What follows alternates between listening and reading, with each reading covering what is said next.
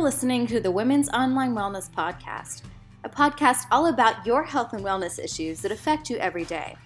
We want to educate, entertain, and maybe make you giggle a little along the way. No annoying statistics or jargon here, just information you can use every day to be healthier, happier, and less boring. All right, here's your host, OBGYN Dr. Ron Eaker.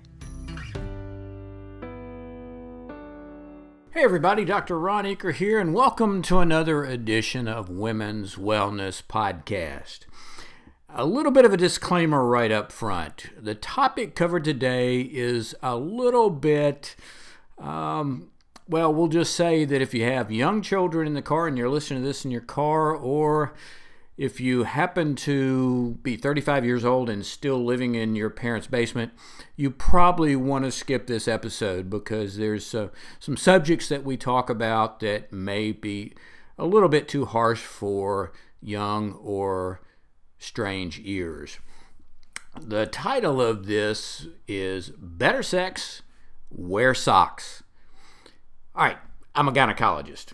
And by nature, we have to broach certain topics that may be a bit uncomfortable for some people. Let me give you an example. Some folks just can't talk about iced coffee.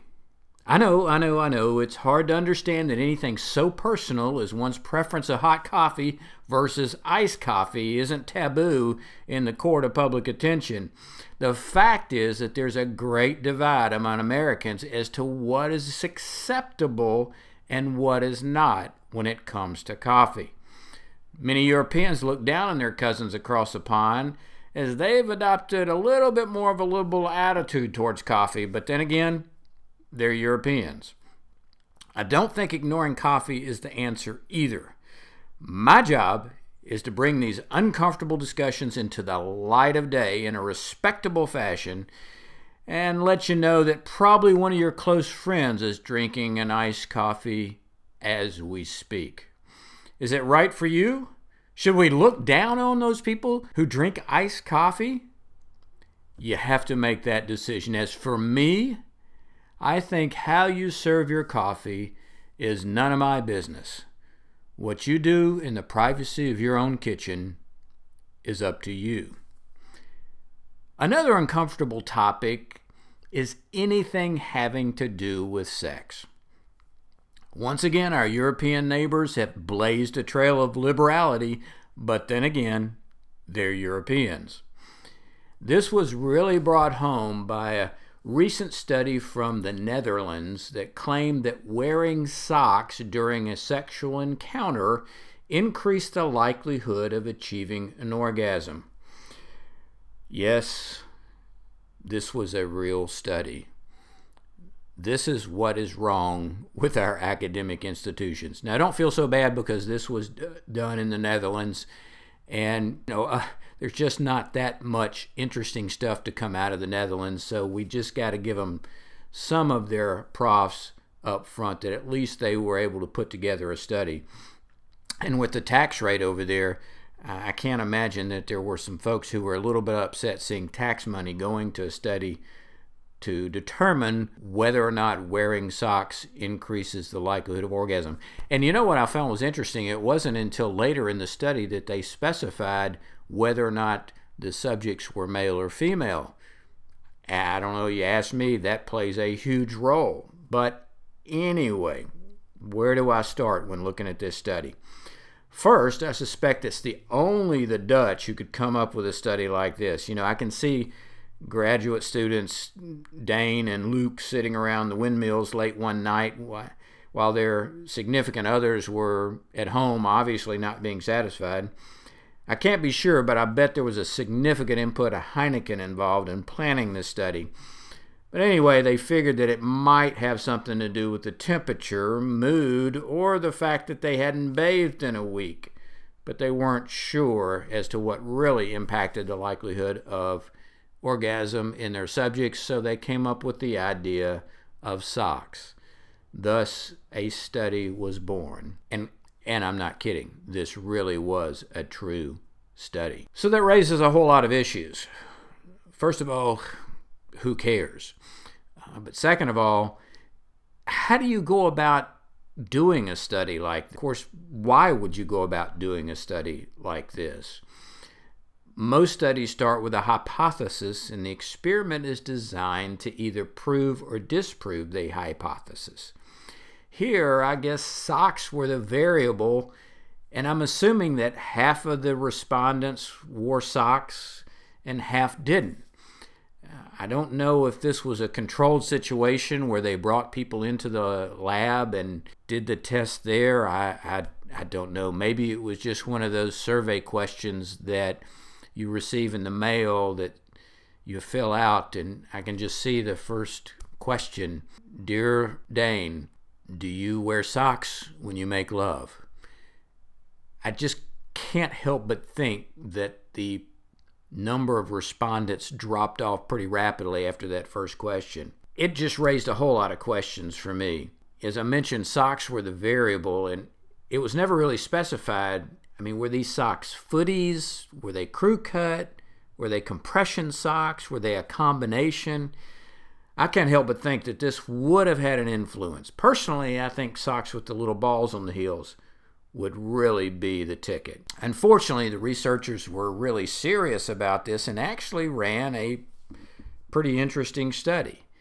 They actually changed the study as they progressed because of what they were seeing. And this is a quote from one of the authors. Quote, at the beginning of our trials, only 50% of our female subjects were able to reach orgasm. He is the, this is from, and I'm going to murder this guy's name, Gert Holstege. I mean, only somebody named Gert could put a study like this together. But apparently, he's the chairman of the Center of Uroneurology, which I've never heard of, at the University of, and I'm going to butcher this, Groningen in the Netherlands. But he went on to say, but we learned that they were uncomfortable because they had cold feet. We gave them socks and the number of people that reached orgasm increased by 30%. All right, there's a couple of take homes from this study. Their baseline showed that 50% of their subjects were orgasmic. I got to tell you, that seems a little high to me. When you look at the data from the United States, that number drops down dramatically. Also, didn't really mention if this was just an average or if this was just over a certain period of time.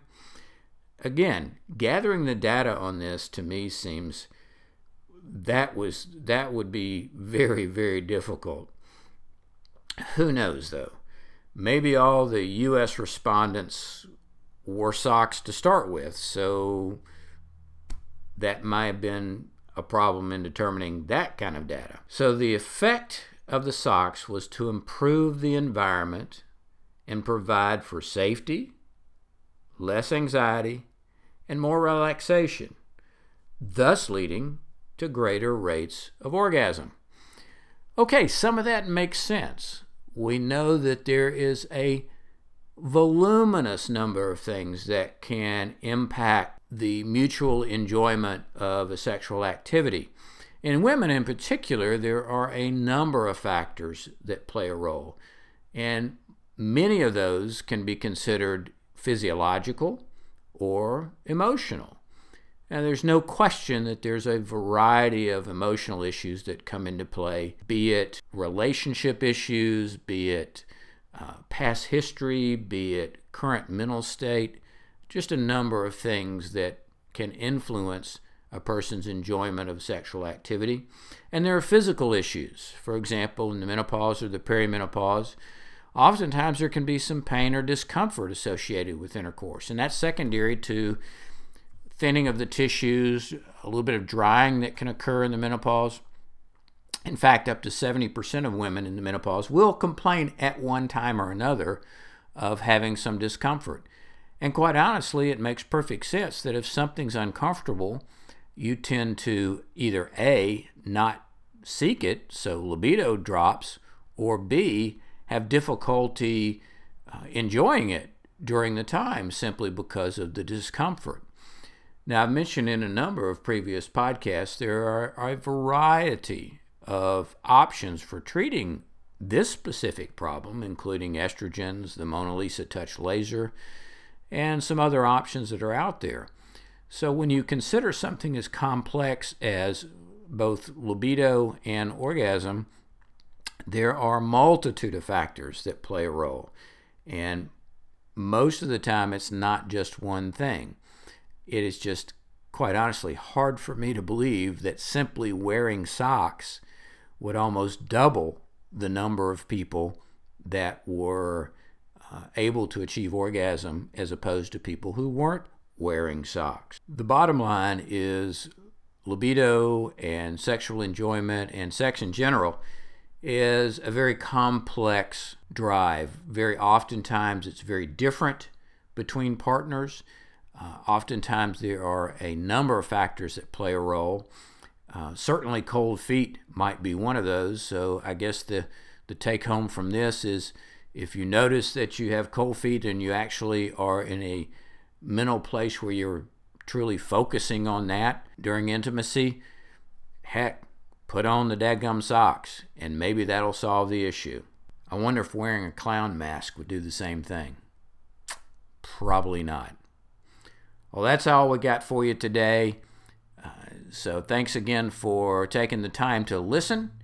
And if you have any comments or questions, feel free to email me.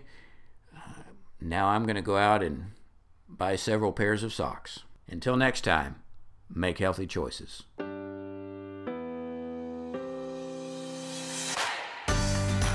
Thank you for listening to the Women's Online Wellness Podcast. To join the conversation, access show notes, and discover bonus content, join our private Facebook community by sending a request to Women's Online Wellness. If you enjoyed today's episode and want to hear more, just head over to iTunes and subscribe, rate, and leave a review. For questions about the podcast or to get more information, email Dr. Eaker at R-E-A-K-E-R at yahoo.com. Thank you for listening, and until next time, choose to be healthy.